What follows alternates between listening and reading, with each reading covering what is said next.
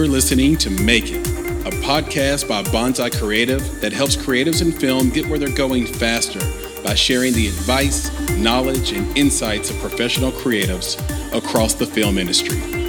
I'm your host, Chris Barkley.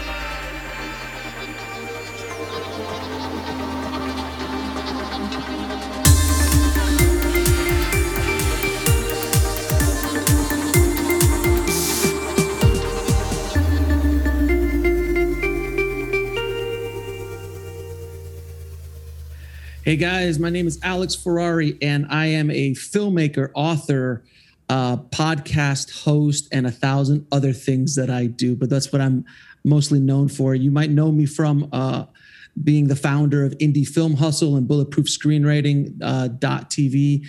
Uh, both of those websites are leading uh, resources for filmmakers and screenwriters in the entertainment business.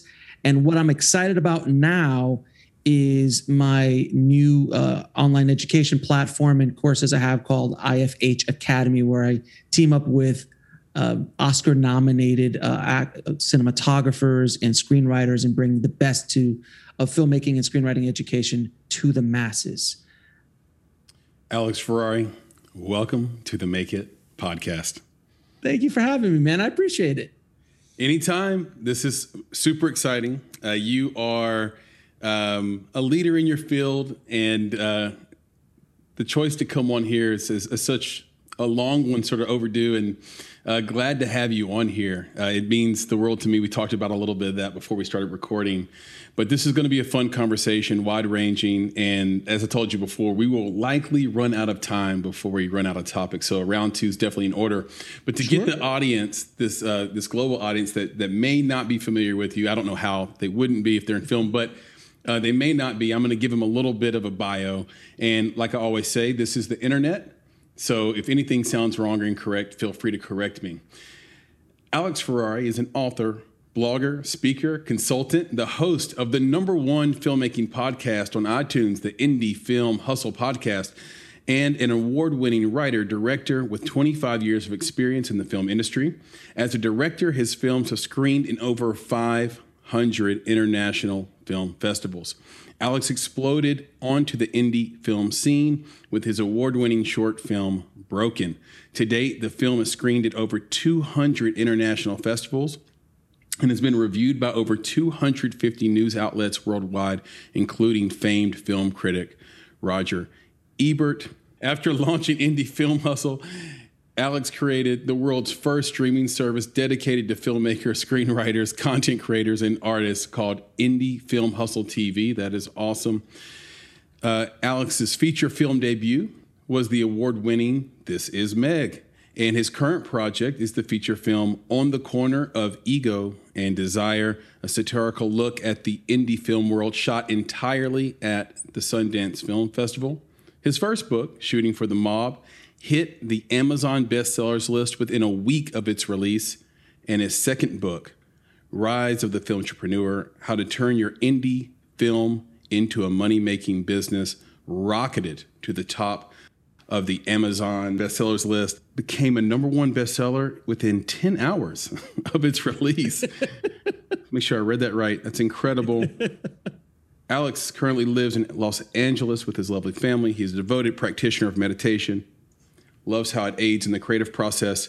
And he also speaks regularly at screenwriting and film events, festivals, and conventions. Alex, what a mouthful. What an amazing resume. What an amazing career. I'd, Thank you, I'd, man. I'd love to start at the beginning. What do you remember about growing up in Queens? Uh, in Queens, man, back in the day, uh, I was raised in Jamaica, Queens. This is before 50 was there. Uh, excuse me, 50 before Fitty, was yeah, there. Fitty, uh, I, uh, I in Queens, man. I just remember New York. Uh, I love New York. I love going down the city. My my stepfather was a, t- a cab driver, so he would take me into the city, and I would sit in the front seat of a cab in New York in the 80s and sit there all day with him, like eight hours, just driving around town with him. And I would just, and I would just like see all these crazy, it was like, it's like an episode of Wall Street meets like after hours from uh, Scorsese's after hours. It's like it was an insane time, uh, but it was it was fun. It was a lot of fun. I I fond, fond memories of New York. Very, very fond. That whole area has changed today. a bit. It's a bit Uh, changed. yeah. w- what would you say is the difference? If you had to pull out something to, to tell us, to explain to this audience what New York and Queens was like in the 80s versus now. Oh man, it was it was it was a lot. Um, it was a lot, and I know it's hard to believe. A lot dirtier, uh, a little bit grittier.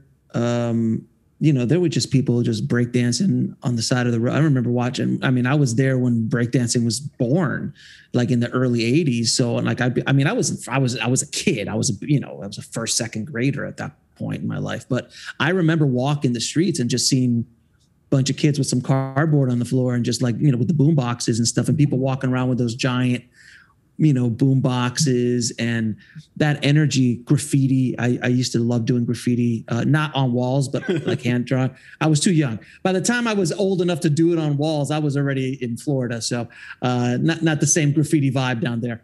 Um, but uh, it was it, it was um, it was just a lot. The term grittier uh, look, man, look, look. A perfect example is my my playground was made of metal, um, and it was it was thirty stories up on cement. So our monkey bars, I'm not joking, would go up thirty feet. At least it seemed like thirty feet to me, but it was. Let's just say if when you fall and you fall the wrong way, you you're gone because it was cement. There was no wood chips. There was no rubber or anything. And then the I just remember the um, the slides being full metal and in the hot New York summer sun and you're wearing shorts, you got third degree burns going down again, two stories. Like that thing was high. You know, it was at least 20, 30 feet up, and you just you just hear the singeing of skin on the way down. You see, I, I still think I, I still think my generation is probably one of the greatest generations because we are, and every generation says that, but we're between. We're the I call us the in between generation because we have one foot in the old school and we have one foot in the new school. So we were there when the internet was born, and and but we know what it was like without remote controls on right. television. Like I was the remote control for my grandfather. My grandfather was like, "Go change the channel," and thank God there was only like three channels, or else I would have been out there all day. So yeah, I remember we remember that world, but we also are we also understand the new world. You know, dial up and you know I still remember going online in college and typing up Paramount.com, nothing, Disney.com, nothing, Yeah. BMW.com, nothing. Like there was just no website up yet. So I remember that. I mean, I'm dating myself, but I remember all of that. So I uh, think our generation is. You remember, right? You're, Yeah, you, we're similar. We're similar vintages, aren't we? Yeah, I'm, I'm, I'm, I'm right with you. Like if somebody took a video or made a meme out of somebody clicking the cable box channels, click, click, click, click, click, click, click. If you don't know what that is, and you didn't grow up in that in that time where you walked to the TV and you changed the channel with a with your hand and it made a click, click, click, click, click sound, and you that's, that no, was no. how you Until was you hold the antennas, Yeah. and you're like you're trying to get the reception, and you like and, and because you're touching it, the the, the the the image comes in great, and your parents like don't move, and you're sitting there for 30 minutes while they're watching Fantasy Island, like. I just I just posted a meme. I just posted a meme on Facebook, which was genius, and it made me sad because it's like you know you're old when all the video game consoles that you grew up with are behind glass in a museum, and you see like Nintendo, Super Nintendo, Sega Genesis. You're just like, oh my god, am I that old? Jesus. yeah, it's it's true. Like if you didn't go to the grocery store and buy aluminum foil so you could watch TV, you don't you don't get it. Amen. bro. Amen. Preach. If you, if you Preach. didn't make, if you didn't make a trip to the store just to get aluminum foil so you could watch TV, then then Saturday you know. morning cartoons, man. My girls will never understand Saturday morning cartoons because they have every cartoon ever made at their fingertips where you would wake up Yeah. at six and stay there till 11 or 12 until the Smurfs and and uh, He-Man and all that other stuff just Yeah. you know finished out, man. It was oh, it's the best. It was the best. And then you would go to a video arcade and then was- what's a video arcade? it was curated for you. Yeah, it was curated. And now it's not curated, so it's just kind of out there. It's like boom. And It's a everywhere. lot, a lot of content is like that, and and we, we'll talk about that as as the conversation maturates. It's it's a it's an interesting concept. It's not that it's better or worse. It's just that it's different. Um, It feels like those moments too, growing up in Queens, being in that front seat of the cab all day, kind of people watching, trying to stay safe, really being amazed at what you see, uh, but but also surviving and, and, and being with family. it, it, drove you to be the the quote unquote hustler slash entrepreneur oh. you've always been.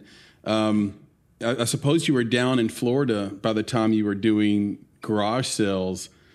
Uh, how did how did you find garage sales? How did this become an idea? Because it sounds like you probably were doing this before Gary Vee was doing it. Uh, I think Gary's a little bit older than me, but I actually my first garage sale was in New York when I was like this is the best story. I don't even know if I've ever told this story publicly, but it was just I, I, I was with my grandma, and I had lived in an apartment building in, in Jamaica, and I said, you know what? I'm just gonna grab a bunch of my stuff and I'm gonna go out and sell it. I, I just thought of it like, yeah, I don't need this, I don't need that. Let me just put it all together. And then I went out to my the curb of my apartment building, which had no traffic whatsoever, and I sat there waiting for someone to walk by to see if I can sell them something, and I didn't go. And I go, Grandma, you know, down by the subway where everyone's coming in and out down the street, that's where all the action is. Let's go. Grandma, she's like, let's go. So she, so, so we went down like this is, and now we're, now we're down like in the main area, the bodegas there. And, you know, mm-hmm. and, and, and this, and it's, there's a, there's a subway. So there's just a ton of traffic going on. There's a lot of traffic going on. I'm like in second grade. So what am I? What am I? Seven, eight, seven, seven, or eight? Yeah, yeah. seven or eight. So I'm out there with a bag full of like books and old toys and whatever else I grabbed. And then we went to a corner. It's just it's just insane. I went to a corner where all the action was. I sat in front of this bank. My grandmother walked into the bank and stood behind me through the glass, but it looked like I was just a, like a homeless kid out there selling selling shit. She didn't want to sweat you. She didn't want. She didn't want to be like hanging out, like you know, you yeah. know, cramping my style so she was supportive. Then my mom is coming home from work, comes out of the subway station. There's just pre-sales, pre-cell phones, pre-texting, pre any of that right. stuff. Right. And she so imagine your mother walking up hard days of work, just took the subway 30, 40 minutes home. She's walking and she sees her son by himself in the middle of like the street selling stuff. Could you imagine what went through her head? The grandma yeah, came out. Eight, like, seven or eight. Yeah. Yeah. And I sold nothing, by the way, but that was the genesis of the, that's the very first time I ever tried to hustle, try to sell something. Then, um, when I got when I got to Florida, I um, I uh, I, I, I just figured that out. I was like, you know what? Let me let me put again. Let me put all my toys out. But then I went out front of my father's house where there was a lot of traffic. It was a it was a it was a, a good a good amount of traffic that would flow through the street that was there. Uh, he lived on a corner, and uh, and I just started selling. And then all of a sudden, after the first one I did, I was like, oh, I made eighty bucks today. That's yeah. a lot. And yeah. then I'm like, okay, let me just keep going. So every weekend, I would go and I would work and I was the only kid that was flush all the time. Like I was always rolling. And then I, I, was also like Gary Vee in baseball cards, Garbage Pail Kids, comic books, all that kind of stuff. I hustled all that stuff back in the day with the Jose Cansecos and the Don Mattingly's of the world and and Garbage Pail Kids. I mean, that's really dating me, but I was like, you know, first series, second series. And then comic books I'd been into since third grade, fourth grade. I was probably collecting Spider-Man, X-Men, all that kind of stuff. So I was always I was always hustling. It's just something that's ingrained in me. And then when I discovered filmmaking uh, as an actual career, which was when I was in uh, in high school at a video store, uh, then I combined those two. And it took me a while before I could figure out the two yeah. to connect them. And then that's when Broken and I was able to sell my DVDs and all that kind of good stuff. And that's where the film entrepreneur method came from. Yeah, I want to jump on that a little bit, but but there's so many crosshairs in, in, in which are parallels in which we're just so similar. Like in this studio, right behind this camera, I have a stack of Garbage Pail Kids. Nice. And, what yeah, series? Uh, what series?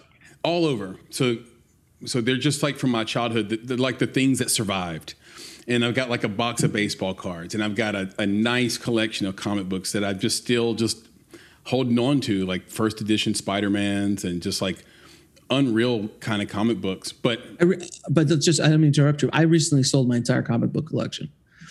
From my childhood. I just sold it because you know why? Because this is what Did you happened. write a suicide note as you were doing it, or like? no, the thing was, I hadn't. I kept. I probably kept. I don't know, maybe thirty or forty of like really, you know, a Spider-Man number six. I have, and I mean, like original from the Yeah. Silver Age, and a couple of key issues that really meant something to me. Uh, and then some that I knew that were just going to be valuable as hell or are valuable as hell, but I just wanted to keep them and include them in the collection. And I sold that. I, I sold eight or nine long boxes because I had a comic book business for a while, so I was able to acquire a lot of comic Oh, books yeah, cheap um, when I was uh, younger, and uh, I just couldn't keep dragging around nine long boxes that I really don't look at. I really never went in. I never hadn't bought a ever since my daughters were born. I haven't bought a comic book probably in a decade. Yeah. You know, like it's not, I wasn't an active collector. So I was like, you know, I got to sell this out. And it's a lot harder to sell those things than you think. Now, if you got the time to, to, to get them graded, put them up on eBay one at a time, it take you a year or two to get rid of everything at, at good prices. Or you could knock it all out at once. And I got a really fair price for what I, I put together. But that gave me some, that kind of opened my eyes to like, you know, you know, unless you really love the collection and really love the process of collecting, don't think about it as a money game because it's a lot of work. It's a lot of work to try to sell out that stuff. You know, again, one at a time, I would, I probably could have pulled easily in the high five figures, probably if I would have just done, you know, One collections, yeah, one at a time, grade them, get them all set up, eBay them out. But it's just too much labor, man. It's just too much labor to do. It, it sounds crazy, and, and it might. It doesn't sound intuitive, but the the reason I've been able to hold on to the things that I have is because I'm not precious about them at all. So they sit in a, a, a closet, and I don't ever think about them. And years go by. I mean, your life passes by, and you're like, "Oh, I still have this." because I don't think about them. I don't obsess about them. I'm not like, No. oh, my comic book. I'm like you. I haven't bought one. I don't read them anymore. I'm, not, I'm I was a fan at the time. I even wrote a comic book when I was a kid called The Special X. I don't think I've ever said that on on the mic before, hmm. but but those days are kind of past, and I'm just not precious about it. But I wanted to go back to your time at the video store because it's funny that that you had this career in film and you end up at a video store. So which came first, mm-hmm. your your love of story, Oh, no, movies, video store. or video store? Yeah, was for me. It was I was always a fan of movies. I mean, I, I obsessed about content. I watched more television uh, than I mean. I watched. I was raised on television, dude. Like, I my my my, my wife's always like, "You can't let the girls watch so much TV." I'm like, eh, I ended up okay. Um, so- they didn't hear me, did they? Um, but but no, I was I I I was very literate in the in the world of of storytelling and content just purely because I had just been absorbing it most of my life. Yeah. And uh, What was And your then when I favorite got- movie growing up? What was the one that inspired you the most? the one that that was the first time I ever the, uh, the first time I ever thought of being in the film business is after I watched E.T., And I was in 82, so I was in second grade. Yeah. I had no idea what that was. Uh, I just decided to go home and start writing a screenplay, and I didn't even know what a screenplay was. But I just started, and basically, my the beginning of my screenplay was a young boy meets an alien, and they befriend each other, and then that's pretty much where it ended. So I was already, uh, uh, you know, it was it was already plagiarism. Uh, Yeah, but yeah, yeah, yeah, yeah. but that's the way I started, and um, and that was the first time I ever thought about it because you have to understand too, and I think you do, but a lot of people don't understand now that being a filmmaker uh, is not a thing in late 80s early 90s that's not a career path. Not really. It is still on the outskirts. It's on the it's an outlier kind of career. It still is to this this to a certain extent today but there's so much more information about it. Like there was nothing. There was no tutorials. There was no youtube. There was all you had was like the making of star wars and raiders of the lost ark and then whatever you can catch every once in a while. Um, these there was just no information education. You really needed to go to a film school to get educated in the process. Uh, so for me i was like i never i'm not filmmaking. It wasn't even a thought. Honestly it wasn't even a thought because it was so outlandish of an idea. I'm like i'm a kid in florida. What am i going to do be a filmmaker? Like that's not even it wasn't even a conversation but yet I, I, I was gifted a, a camera when I was uh, in high school. My grandpa gave me a camera, a high eight, and then I started shooting stuff and I started playing around and editing between via, via VCRs and stuff. But, but again, because there wasn't a lot of information about storytelling or, or, or that I could make a short film or anything, I I was doing it instinctually. So right. I created a bunch of shorts for for for my my classrooms and stuff, but I never actually sat down like, oh, I'm going to go tell a five minute short film. Like it, it again wasn't a concept that I was even if I had someone say, hey, you could do a short film, I would have done one, but no one around me. I was not in that environment. Uh, but then afterwards, I, I, graduated high school. I looked around my room. I had 3,000 VHSs in my collection. And I said, I guess wow. I'm going to be a director. I guess I'm going to be a director. And that was, and that was simple as that. I was like, okay, I'm going to go be a director. And told my mom, she was like, okay, let's send you to film school. And uh, originally I went to the, uh, what is that called? Art Institute of Fort Lauderdale, which was a horrendous experience because um, they didn't have a film program. They had a television program. And I was sitting there going, this is garbage. I don't want to be in a freaking television studio. Not that there's anything wrong with that, just wasn't my path. And then they were passing around like like it was weed a pro, a a, a, brochure for Full Sail, uh, yeah. which was like, look, it's a film program. You get to play with cameras and all that stuff. So I went up to film. I went up to um, Full Sail uh, in Orlando. Uh, went to school there, and uh, you know, I, I, rag on it a little bit because I was like, I didn't learn a whole lot because a lot of the stuff that was happening when I went in 95, 96 uh, I think it was like 95, 94, 95 was when I started. The technology was changing. So all the stuff I learned was all analog stuff mostly. And nonlinear editing was bare, barely a thing yet. Avid is barely a thing.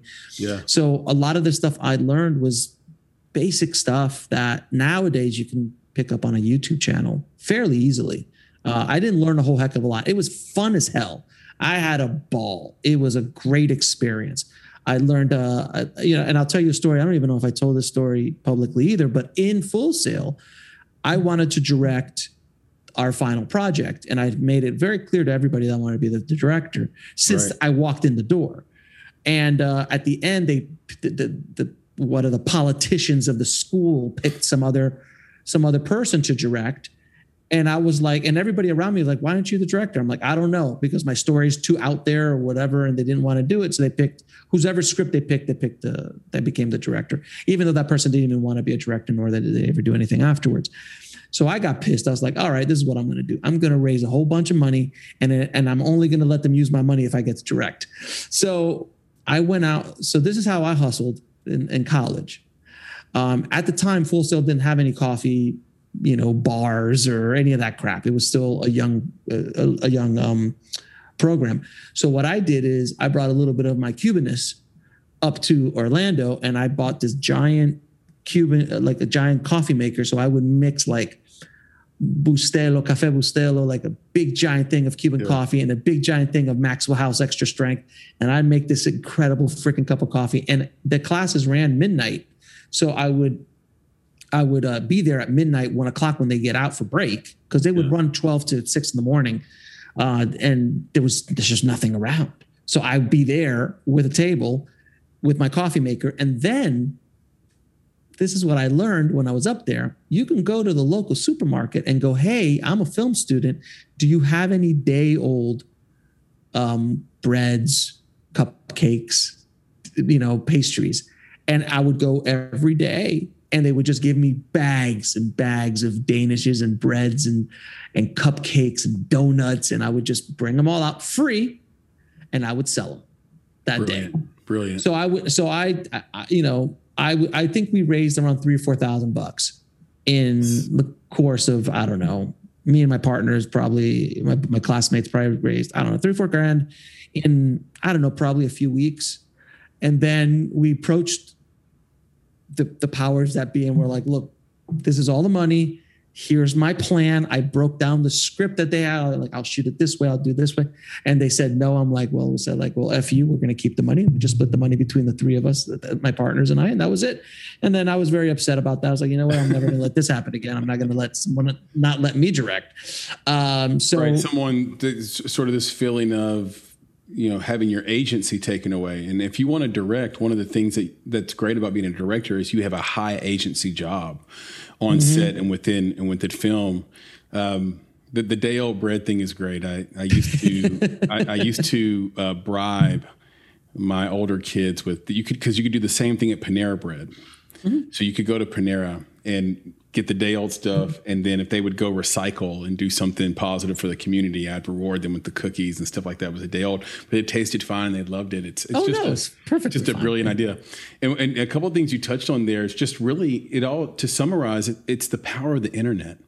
Like before the internet, film wasn't really something your parents wanted to hear. If you said, "Hey, I'm going to go into it," uh, unless they were in film.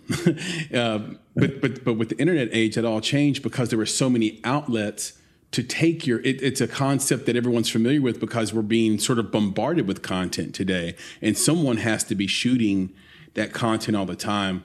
Um, you did mention that the video store came first, the love for movies came second. So I also I worked at a blockbuster video. Oh, uh, you worked for corporate America, sir. I was mom and pop, sir. I was on the yeah. street. You, you were, in corporate. America. You yeah. work in corporate America, man. But you had all the copies. God damn it. I did. I did. And and I have some hilarious blockbuster video stories I'll share with you guys one day. But um, how did the how did the video store uh, influence you to, to go into film and, and sort of make your mind up for you? I just I just was the first time I got access to everything I wanted. So I was watching three, four movies a day. I mean, I emptied I emptied the store out. I mean, for four years, I was just watching movies. On weekends, I would go and just watch. Uh, I would watch five, six movies a weekend, seven movies a weekend. I mean, I just would. I had no life, so I just my life was movies. It was the truth. I mean, I really, you know, I didn't have any curricular activities. I uh, I played ball and stuff, but it wasn't like you know. I just it was it was that and Nintendo. It was that and Nintendo. So like I would yeah. watch movies and I go play Zelda and i watch movies and go play Super Mario Brothers and that and that would you know. And I beat Mike Tyson in five days. Uh, on day six, on day six, by the way, my eyes went blurry. I'll never forget this. My eyes literally blurred out because it was of literally eye exhaustion. I thought I was going blind. It was insane. But I still remember how to beat him too. If you threw the game in front of me now, I could probably I could probably take him out. That's, uh, that's, that's Ninja Gaiden for me. Oh yeah, maybe. Oh yeah. You know, you know what I used to do, dude? I used to record the endings on a VHS. So I would beat the game, I would record the endings, and I had this. I wish I had it. I so I would have I would upload them. I would have. Oh my god, it was amazing. I would I would VHS all the endings. So I had Ninja Gaiden. I had all the Castle the Castlevania. Jesus Christ, yeah. that took forever to beat. Yeah. Uh, but yeah, I recorded all the. So I would sit there like with the record button, and I'd be playing. I'm like, Ding! and then I would just go at it. It was it was crazy. But yeah, but watching all those movies, man, I just fell in love, and I was and my uh, my boss was a cinephile. Um, who the owner of the of the of the mom and pop was. So he would introduce me to you know Truffaut and Kurosawa and introduce me to a whole bunch of films that I would have never ever seen. Stuff from the '60s and the '70s mm-hmm. uh, that I just was not aware of. Like I didn't know who Martin Scorsese was. I didn't, you know, when I got in, I think Predator which arguably is the greatest action movie of all time, uh, was the hot thing, you know, and Lethal Weapon. And uh, it was 86, 87. So I got in around 87. I was 14 and I became the manager of the store at 50 because I was such a go-getter hustler. So my, my, the, the boss said, you could, here's a key. So I be, and then I started, I was the boss of 20, 20 21 year olds, which was fantastic. Uh, and it was and it was a good. It was also a good lear, uh, a good learning ground for being a director because you had to work with older people and you had to work with you know just just organizing it all. So it was a great training ground for me on so many levels. Uh, and then when I left, I just uh, I just went to film full school uh, for film school and then off off to the races I went. I don't think it's any secret that you are a high ingenuity, sort of high agency person. Tell us the Hollywood video story. Hollywood video. Oh, the Hollywood video story. so right before I moved to LA, I I I was, you know, I was looking for a little extra cash. So what I did was uh, at the time all the Hollywood videos were going out. This is before Blockbuster went bankrupt. So it was everything was on those everything was on those way out. So you know you see all these going out of sale signs, uh, going out of business signs. So one day one of Hollywood videos uh, in the area was going out of business. So I walked in real quick and I was like, oh well you got a whole bunch of DVDs here. Let me I'll buy a bunch of them. So I paid like I don't know hundred bucks. Uh, for a bunch of DVDs, and I, with the with the um, intention to sell them. And my girlfriend at the time, she's like, "What are you doing?" I'm like, "I'm going to sell these." She's like, "All right." Uh, and um, this is when it was early on in my wife's and I's relationship, so she didn't kind of grasp who I was just yet. And then all of a sudden, about about a month later, I had 900 bucks. And she's like, what, what, what happened here? And I'm like, yeah, I took 100, made it into 900, selling DVDs on, on Amazon and eBay. And she's like, hmm, that seems interesting. I'm like, yeah, it does, doesn't it? So then we started to go around town and start buying out like, you know, big chunks of all these Hollywood videos all around Miami. We'd drive and we'd buy them and I'd just start selling them. And that's actually what kept me alive for a while because the film industry was dying in 2000 for me at least 2006 2007 uh, it was really really bad. Uh, i couldn't get work. It, it, you know was i really was hungry. I just couldn't really get a whole lot of work. And uh, and i was just tired and and, and i and i was like i got it this is right before the move. So i was like i had to do something so a few weeks before i moved to la the gem of the, the, the ground jewel of my Hollywood video once was the one around the corner for me, yeah. which had not gone down yet. And as I'm driving by, I see the go out of business sign. I was like, babe, it's happening. So she's like, all right, go do what you got to do. And I walked in and I said, can I talk to the manager, please? And this is early on in the in the going out of business sale. And she's like, can I help you? And I'm like, I'd like to, uh, I'd like to buy all your DVDs and games. They're like, I'm sorry. It's like, I just, I want your whole store. How much for the whole store? And he's like, all right, let's I go, do you take Discover? They think, yes. I'm like, great. so um, I we sat down and made a deal and I bought the whole store for, I don't know, I think about ten, eleven thousand dollars. I just dropped. Boom. And on the credit card. And a lot of people would think it was crazy, but I'm like, I knew that I could I could turn it around. And and I bought everything. Like I bought the good, the bad, the ugly, video games, GameCube. I mean, I bought everything. And uh, and then I I told my wife I'm like, well, I don't know if we have a job when we land in in LA, but at least I know we can make a living selling these things for at least the first six months till we get up on our feet. Yeah. Uh, the ironic thing was is when we got to LA, I was already booked to edit and direct, edit and color a feature film, and then an old client of mine called me up and I, so I was working. I literally had to rush to get my system up so I could start working in my apartment in North Hollywood and my wife got a job three weeks later and then the economy collapsed and we yeah. but, but, we but we completely coasted you know thank god we completely ghosted uh, well, coasted through the whole thing well it's and amazing then, how the universe responds to someone who puts effort out into the world yeah there's no question and then we ended up for the next year selling those dvds um, and i i don't know probably made about 40 grand off that so yeah. um but but there's a there's a there's and this is something I want to clarify for people when it comes to hustle and when it comes to that kind of ingenuity. At a certain point in your life, buying something for a dollar and selling it for $10 one at a time makes sense. But as you get older or your your life situation starts to change, that's a lot of work. Mm-hmm. That's a lot of hustle and it's also a tremendous amount uh, of time that it takes. It's it's labor intensive to do. That's why Gary Vee doesn't generally do that as much anymore. Mm-hmm. He does it for fun for his channel, but he doesn't need to do it anymore. Right. So at a certain point, you need to start thinking bigger, and you just got to start thinking. And I actually, my I don't know if you know this story or not. And that, this is when my, my my wife called me on it, and she checked me about a year into our time in in LA. Was Christmas. I think it was that first Christmas or something, and I figured out that if you go to GameStop and bought this video game on GameStop, it was being sold for $15 on GameStop. But if you go to Amazon and you saw it, it was being sold for $60 on Amazon. So I said, hmm, that's a good turnaround. That's some that's some arbit, that's some arbitrage. It's arbitrage, uh, yeah. Arbitrage. So what I'm going to do is I didn't even think you would think, well, he went and bought like 20 of them. Nope. What I did is I would put them on sale on Amazon and then when an order would come in, I would go and buy it on GameStop, and then GameStop would just fulfill it for me and send it straight to the customer. That's so I brilliant. just sat, so I just sat back and and about I, I, think 30 or 40 transactions later, GameStop stopped me. They're like, wait a minute, what the hell's going on? Man? We keep sending this out to different people and it's the same credit card. What's going on? So I think it was 30 or 40 before they shut my account down. And then I told my wife, I'm like, hey, maybe we'll go get some Christmas money and this and that. And then she's like, that's great. But we didn't move to LA for you to do this crap we could have stayed in Florida. You could have kept doing this. You're here for your film career. You're here to get off the ground. You're here to think bigger than this.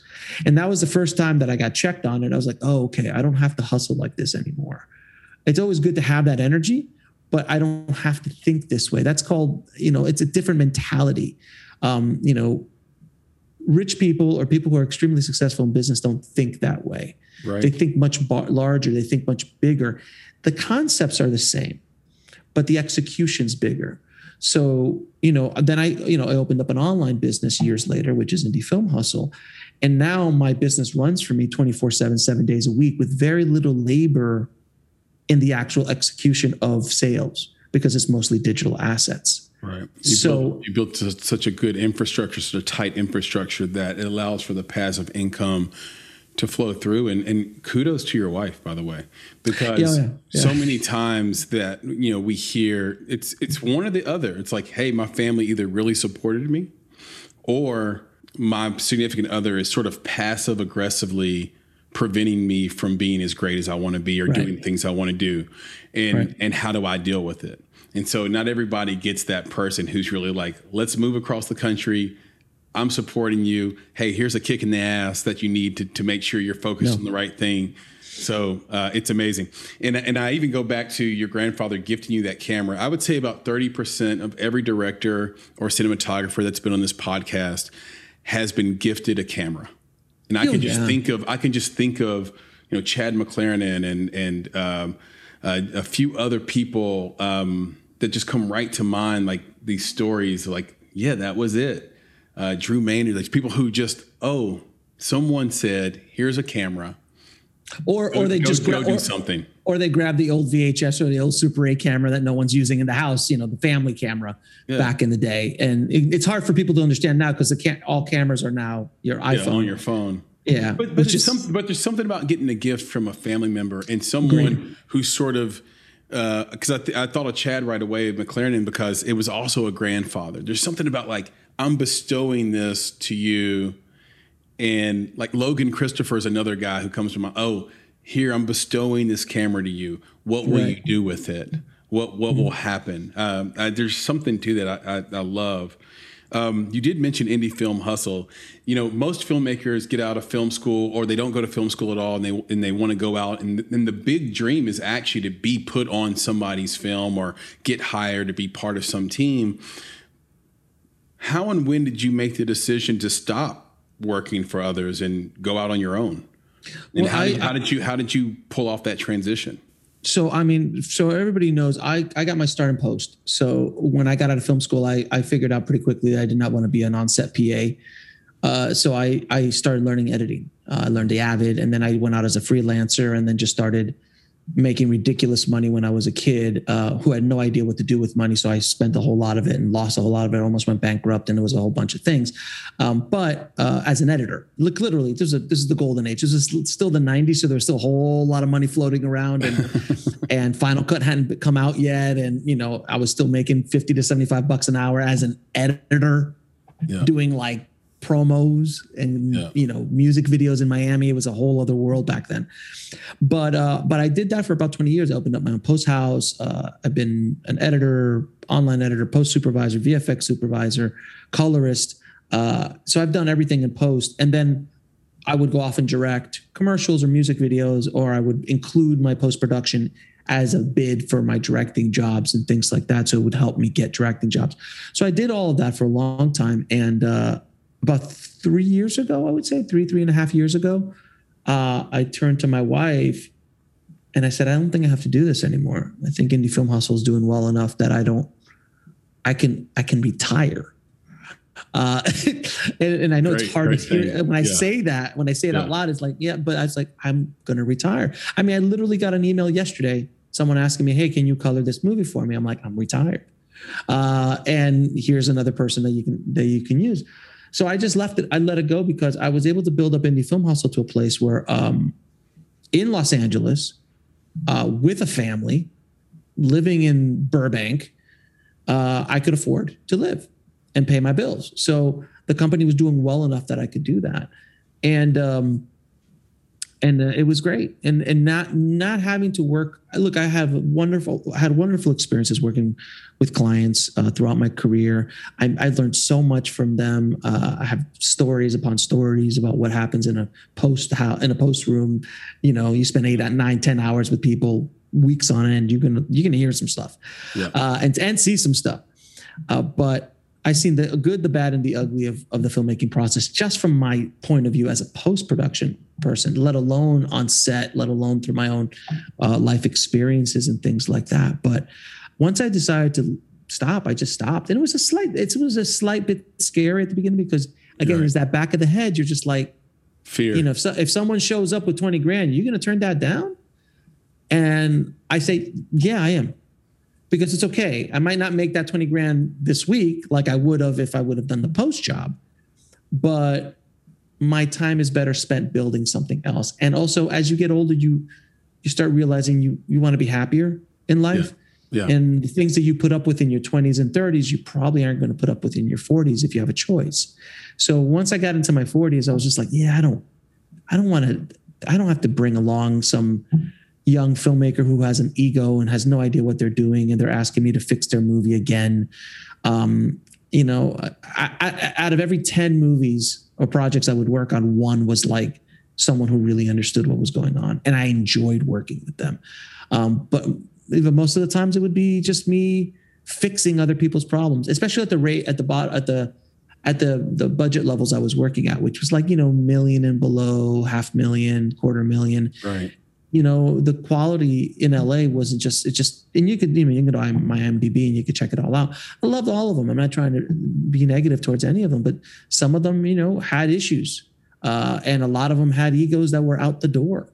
And I was like, I don't want to deal with this anymore. I, would rather just do what I'm doing and helping people with indie film hustle and bulletproof screenwriting and everything else I do. So I just really rather not um, do it anymore. And that's exactly what I did. But I'll direct. I'll go out and work with a client um, to direct a, a, commercial or a music video or a show, that's a different conversation. That's a collaboration. Yeah. Uh, as not as much of a client-based scenario. It's more of a collaboration, and they're hiring me for my skill set and so on and so forth. Um, but I'm more, much more interested in doing my own thing nowadays. But I've been, but oh. I've built that infrastructure to be able to do that, and that takes time. It takes time to do that. Exactly, and uh, hindsight is twenty twenty, but I think we're all better off for it. Uh, your first book, and by the way, maybe you developed this in Queens too, but but you just have a penchant for being a natural marketer and someone who titles things well. Like, how do you not pick up a book called "Shooting for the Mob"? I mean, you have to pick that book up. That's just a great title, but Thank it is you. based on a true filmmaking story uh, how did you get involved with the mob, and and how deep is, is, the mob actually involved in Hollywood movie making? I've heard lots of stories, read a lot of pieces, but just wanted to get your take. Um, is there a story that you lived and survived, and that, that you can share? Yeah, exactly. This is stuff I could talk about publicly. Um, no, I listen. When I was 26, I was approached by a reformed ex mobster who had spent time in prison. He was a real mobster, uh, a real gangster and uh, he wanted to tell the story of his life. Um, I was green, but I wasn't that green. He wanted to give me 20 million bucks to make the movie. It was, you know, local. Uh, and um, it just it just seemed that uh, it just kept kept going and going and the guy seemed legit. So I just kept going down the road. And by the time I realized that there was something a little fishy going on, uh, it was too late. I was in the web, so it was very difficult for me to get out of that web.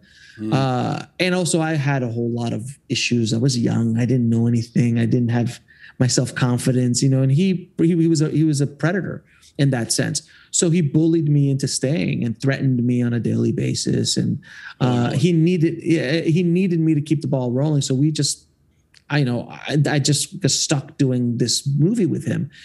And um, that story of just making a movie for an ex mobster, like, I mean, I shot a, a teaser of, the movie with like real guys on set with guns, real guns on set. Like it wasn't no way. like yeah, I mean, there was just, you see like they just they just they just showed they just showed up from yeah. you know the day's work to you know to shoot some stuff.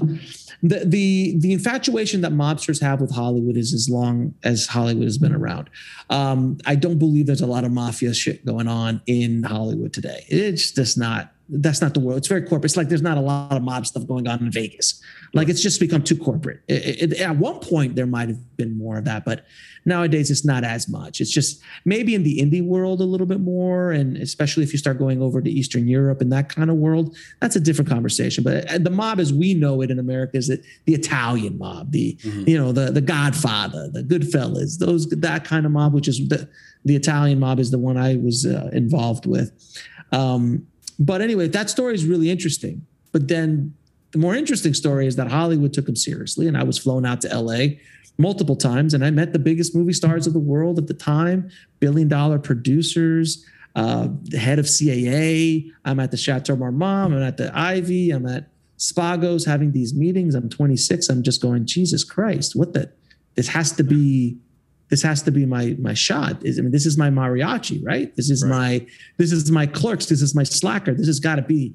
I mean, I'm sitting across, you know, the table from Batman, yeah. and um, literally the actor who played Batman who went out and flew out to his, you know, 25,000 acre estate, uh, and uh, he's like, "Hey, kid, I love you. I want to work with you, and I want to be in your movie." I'm like, "What?" So it was a very, it, it's a great. Um, allegory of what not to do when you're chasing your filmmaking dream uh, or chasing any dream and the in the amount of abuse you put together that you take and all this kind of stuff. So i really wanted to put the book out to help people to kind of have them understand that no matter how bad the situation is you can choose to leave that yeah. situation. I did not choose to leave. I was let go eventually thank god. Uh, i'm not sure how long i would have stayed if i would if he wouldn't have let me go but uh, after about a year um, he he had mercy on me and let me out and just like, all right, you can go now, kid. And I was I almost that that crushed me creatively, financially. Um, it, it destroyed me. I didn't. I hid. That's when I opened up my comic book business on eBay with a buddy of mine, and I hid in a garage for two years, sorting comic books. Like I did I the movie ever get? Did you have to hide? No, no, I never. Okay. No, a lot of people think that like it's it's more scandal. It's not. It's not. I I wasn't chased. I wasn't nobody. I'm not in witness relocation. Obviously, I'm not in witness relocation. Um, so no, nothing like that. Um, but the movie didn't. You said it didn't get no, made. No, no, it never got made because it couldn't get made because of the because of the the person involved. He was just he was yelling and screaming at agents and threatening their lives. He just didn't understand how the game was played. You just can't do stuff like that. And if you do it once or twice to a couple of big agents, the word gets around town and you're done. You're done. You're done. Yep. Yeah, yep. you're done. Then now you're on the outskirts, you know, talking to actors on the outskirts and agents. So if you're talking to an agent who will actually talk to you, that's probably saying something, you know, all sorts of stuff like that. But during the heyday, before the town knew what this guy was about, I was meeting some of the biggest movie stars in the world. Um, I mean, it was insane the stories I have, and most of them are in, most of them are in the book. Uh, I changed the name of everybody uh, that I met in the book, so you know it's Johnny Hollywood, and you know, yeah, yeah. call one of them T Rex. You know, hey, look, look, it's not. If you look into it a little deeper, you'll probably figure out who it is. But I did change their name. I mean, I call one of them T Rex, so you can figure out who that is. Right. Um, a big movie star with the T Rex. So. Right. Uh, so, right. Right. Right. So, so, so yeah. I mean, th- well, I'll say this: as big of a town as LA is, it's a really small town when it comes to your, you know, your reputation at the top uh, when you're when you're at the top levels. And I do film primarily here in Nashville, and we have such a small, tight film community. You just can't be an oh. asshole here. No. It, like like every everyone will know, and it'll it'll it'll it'll go fast for you, uh, go downhill fast for you. I should I should yep. say.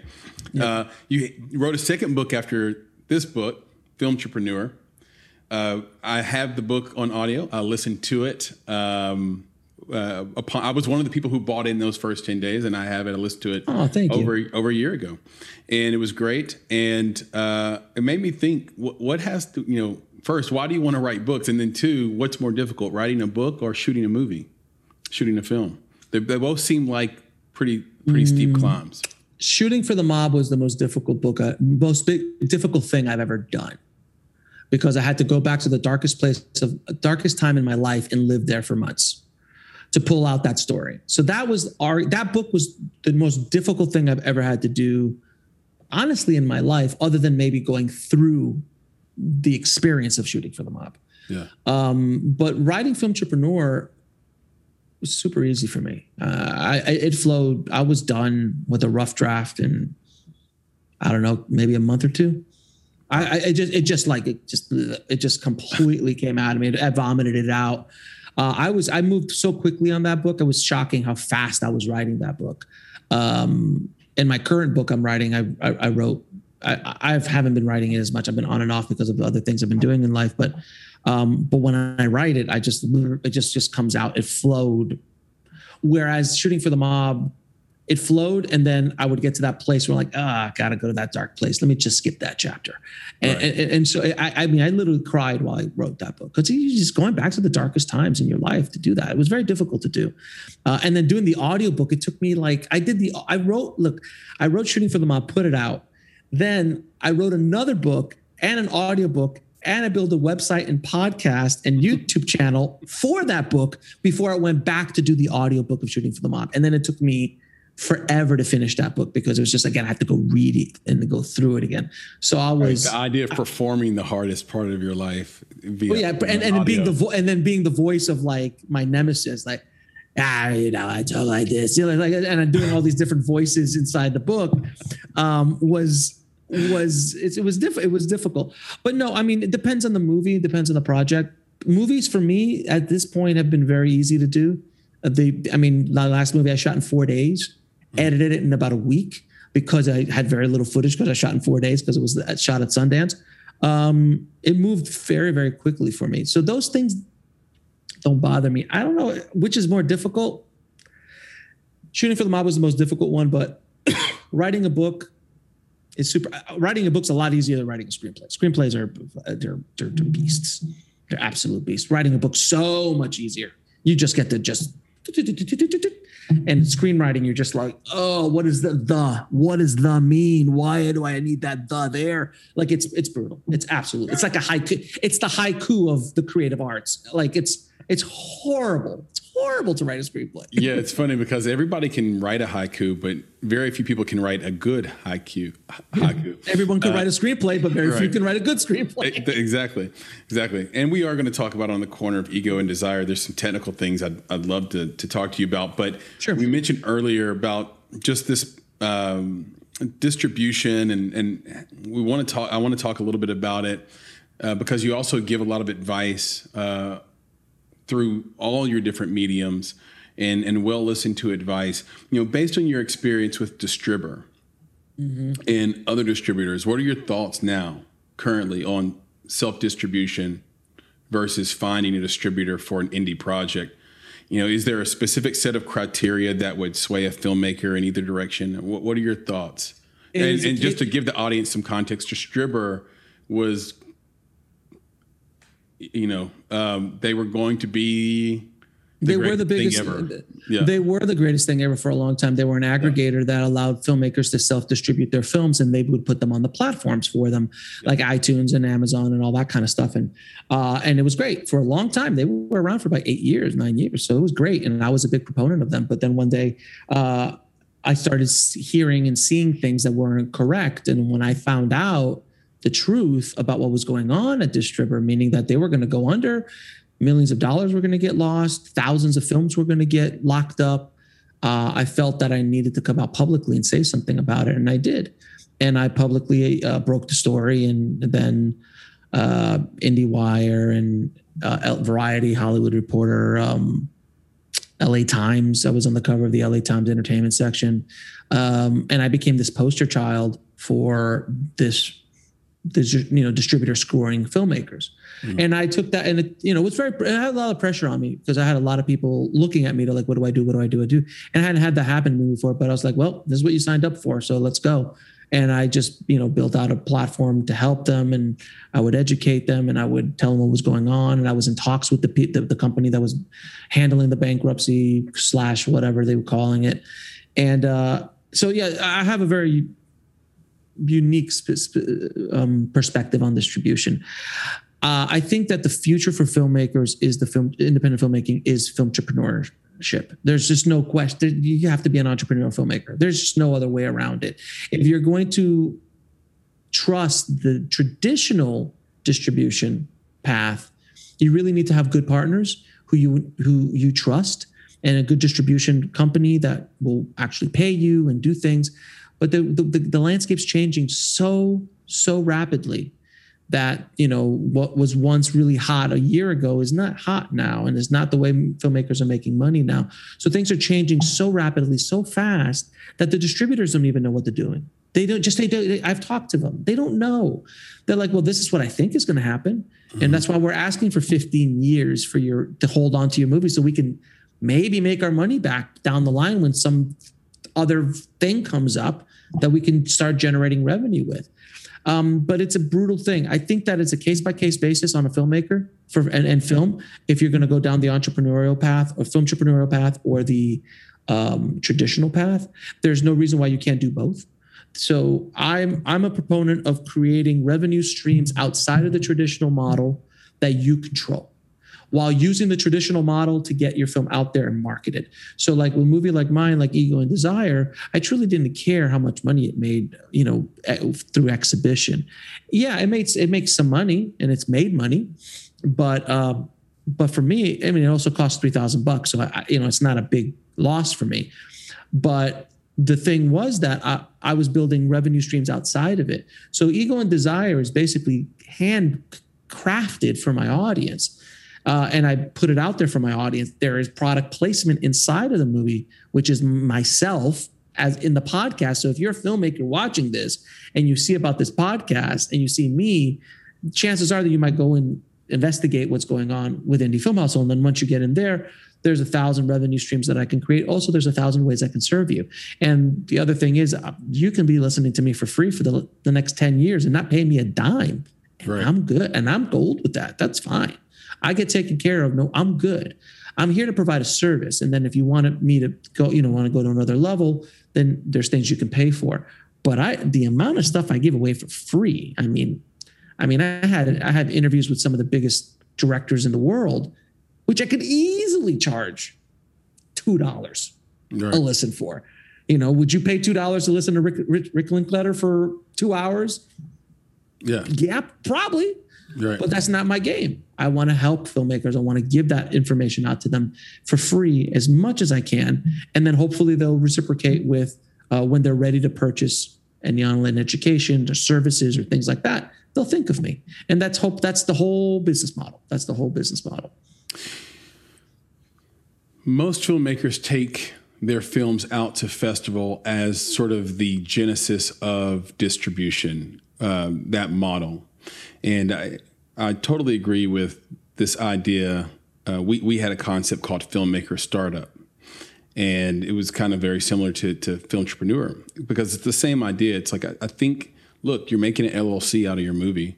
So it's already a business. So now you need to understand, you know, there are so many ways to monetize uh, your film, but you can't make the mistake that gets your rights taken away uh, or or puts you uh, boxes you into a corner where uh, you have to wait a period of time before you can get rights back, or you don't have the ability to go and and be high agency, as we've said probably too many times in this conversation. But that's big. But it all kind of starts with this festival strategy, and what I notice is there'll be two or three that someone picks, and it's always like, here's our moonshot festival we're going to try to get into. Here's the one that's local that we think we can win, and here's the one that's based on my genre.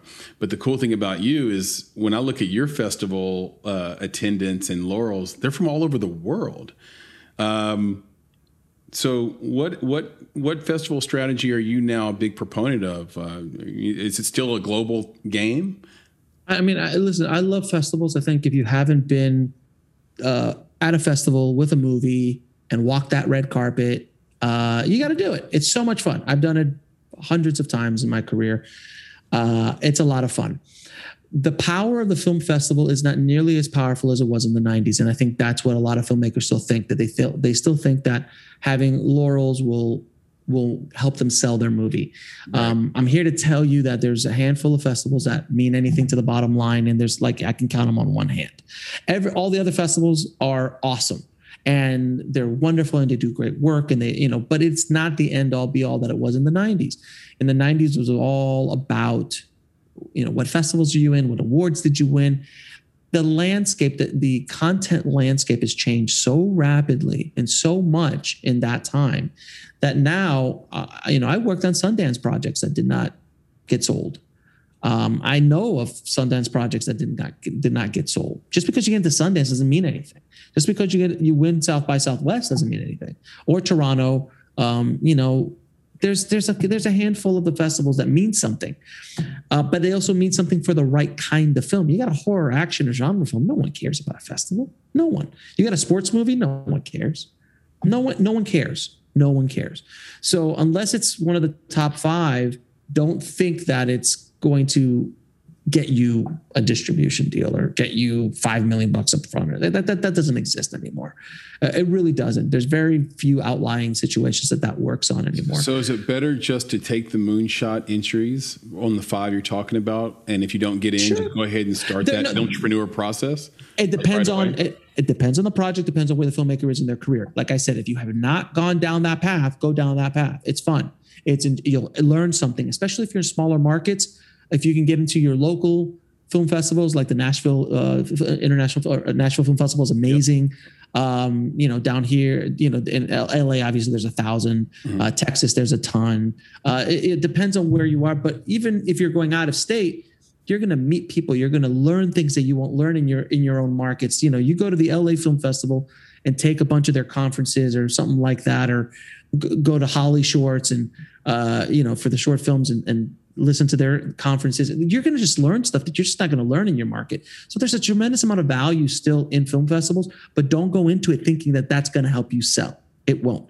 Now if you have a drama or a you know something that makes sense that laurels would help in the selling of it like it's an art film it's it, there's a prestige then that's a different conversation. So it's really a case by case basis. But don't think that it's the end all be all that it was once was because before, like I said, you got into Tribeca, you got into Toronto, you automatically got distribution. Those days are gone. There's just too much content, too much competition. Um, now I see movies with stars, with stars, with faces that are having difficult times getting distribution. So it's it's a lot different than it used to be. Yeah, there's a whole bottleneck of indie films that are made between three million and ten million dollars in the UK now that the BBC can't sell. And these are really great films, but the but what is the subject matter? What is the market? And you know what? I add to the, I would also add to your advice just to say don't put the festival above you. Uh, no, absolutely. One, one thing that festivals do that's unfortunate is they prop up sharks. At every single festival you go to, there's one person that's there that's full of shit, and they're going to be on a panel. They're going to be in some absolutely. room. Absolutely. And, and you think they're there because the festival brought them there. So they've got to be legit.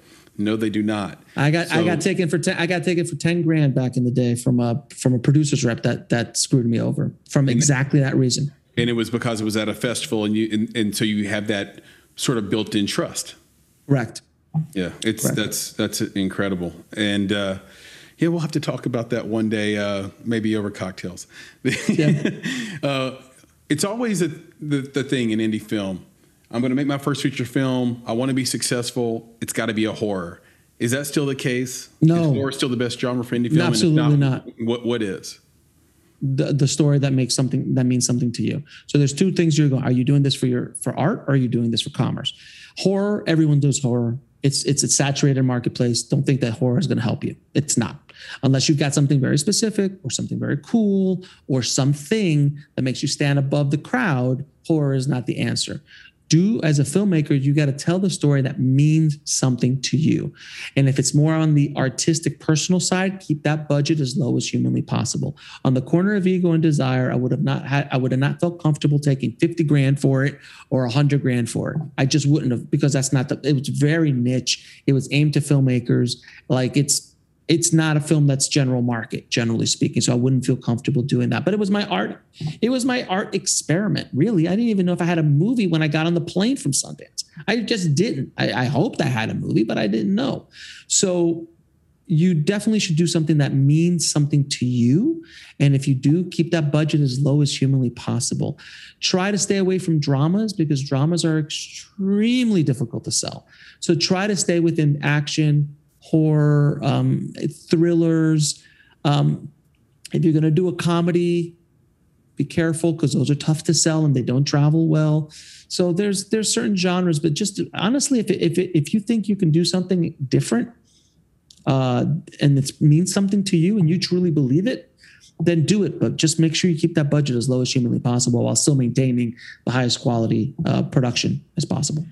I want to talk about on the corner of ego and desire. Uh, it took you 20 years to make your first feature film. This is Meg, yeah. and just a few years to turn around and make on the corner of ego and desire. The cool thing about this film is you shot it at Sundance, and so from a technical standpoint, I'm curious, sort of, what did you have to change? You and your team have to change, prepare for shooting at Sundance versus on a traditional set environment what, what's sort of the genesis of the idea? Like, how did you come up with this idea and get the rights to do it? So um, there's no rights, first of all. Secondly, um, there's completely, completely guerrilla the entire thing. Rights, you're adorable with the rights. Um, no, my friend, my friend had a uh, a million dollar uh, condo on the bottom of Park City, at the bottom of of, uh, of Main Street, and we were going to go there. I was going to do interviews there, like I did the year before. And and I said, I think I don't know who came up with the idea, but I, I it's like, hey, let's shoot a movie. And they're like, okay, um, let's shoot a movie. Uh, they're like, what's it about? And I'm like, I don't know. Let's make it about three filmmakers trying to sell their movie at Sundance, and let's make it the most ridiculous filmmakers, every story, every ego driven trip, every mistake. Let's make this a cautionary tale, but like a satire. And uh, my producing partner, Adam Bowen, uh, said, Sure, let's do this. And two months later, we were at Sundance and I cast over Skype. Uh, I never met my actors personally. So when I first saw them was the first time I saw them at Sundance. We got there. Uh, I wrote a scriptment. So it was a, a very structured outline to the entire process. Uh, went out and just started shooting. And I had been to Sundance probably eight, nine times. I love going to I love going to Park City. Okay. Uh, I love going to Park City. And I love going at, during Sundance because it's just a wonderful time. It's it's the it's a playground for filmmakers. It's just a wonderful experience. If you even if you have no movie there, I've never had a movie there, so uh, it's just a wonderful, wonderful experience. And uh, I just knew everything. I knew where to go, so I was already like, oh, I'll shoot over here in this corner. Yeah. I'll shoot in that. I'll go into that restaurant, and we just ran around with a Blackmagic 1080p pocket camera. with two lenses. Um, um, uh, a, so it was me, my DP, my sound guy. That's it, and a buddy of mine who would like kind of just help with whatever we needed, and mm. my three actors. And we just ran around Sundance shooting stuff, and we just like, okay, let's start shooting this, let's start shooting that, boom, boom, boom, boom, and we, and that was all we did. And I just ran around, and I just said, no one's going to stop me because is Sundance and I'm going to have a really little camera. But once I got, I was really, I was nervous. I was like, are they going to stop me from making like, but no one cared because everyone's got camera. I'm like, I could have shot this with the Alexa. No one would have even looked at me twice. Yeah. Because yeah. it's in the middle of Sundance. So no one questions it. But I shot scenes in Sundance headquarters while the festival is going on. And I would tell people, get out of my shot. my DP was like, dude, we're not supposed to be here. I'm like, I don't care. The director and me, like, you're ruining my shot. Get out of my shot. Uh, I would do that kind of stuff all the time. I mean, we lit with it was all natural lighting. I think we had one light in the interior, and I think you can even see the shot where I'm interviewing one of my my uh, actors because there's moments in the movie where they turn to the camera and talk um, with the the light off the iPhone.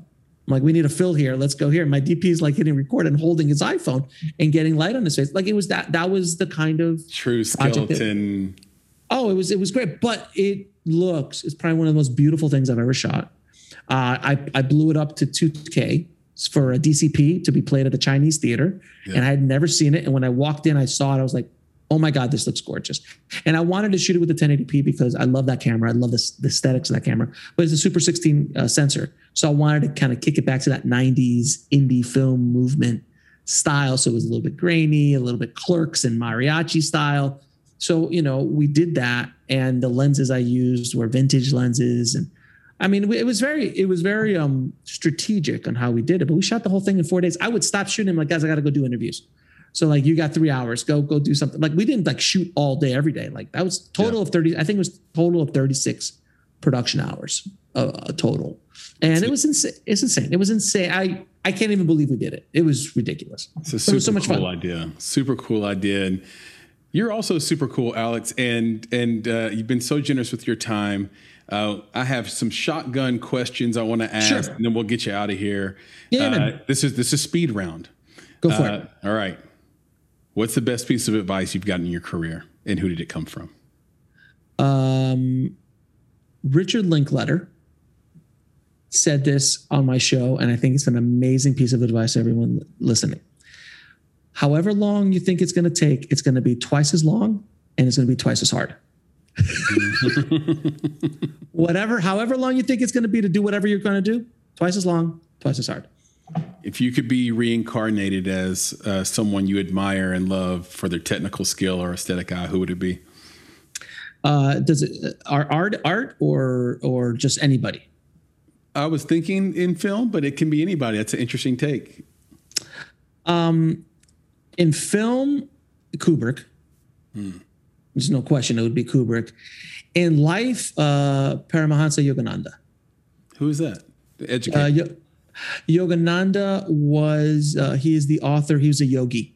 Um, for, he was the yogi that brought yoga and meditation to the to the West. Oh no, I know this. Yes, I know this person. Sorry. Yes, yes, I yes. have I have a book. Uh, yeah, it's called autobiography. It's autobiography of a yogi. Of a yogi. Yeah. yeah, I have. Yeah, yeah, yeah, yeah. That's uh, that. I would, I would like to be him uh, if I could come back just for what he did. Mm-hmm. I mean, it's hard for people to understand what he did and how he did it, but he brought meditation and yoga to the United States in 1920s as an Indian yogi. Can you imagine an Indian yogi walking around Boston. no, I can't. Talking up, talking about chakras and talking about yeah. yoga and meditation and inner light and spirituality.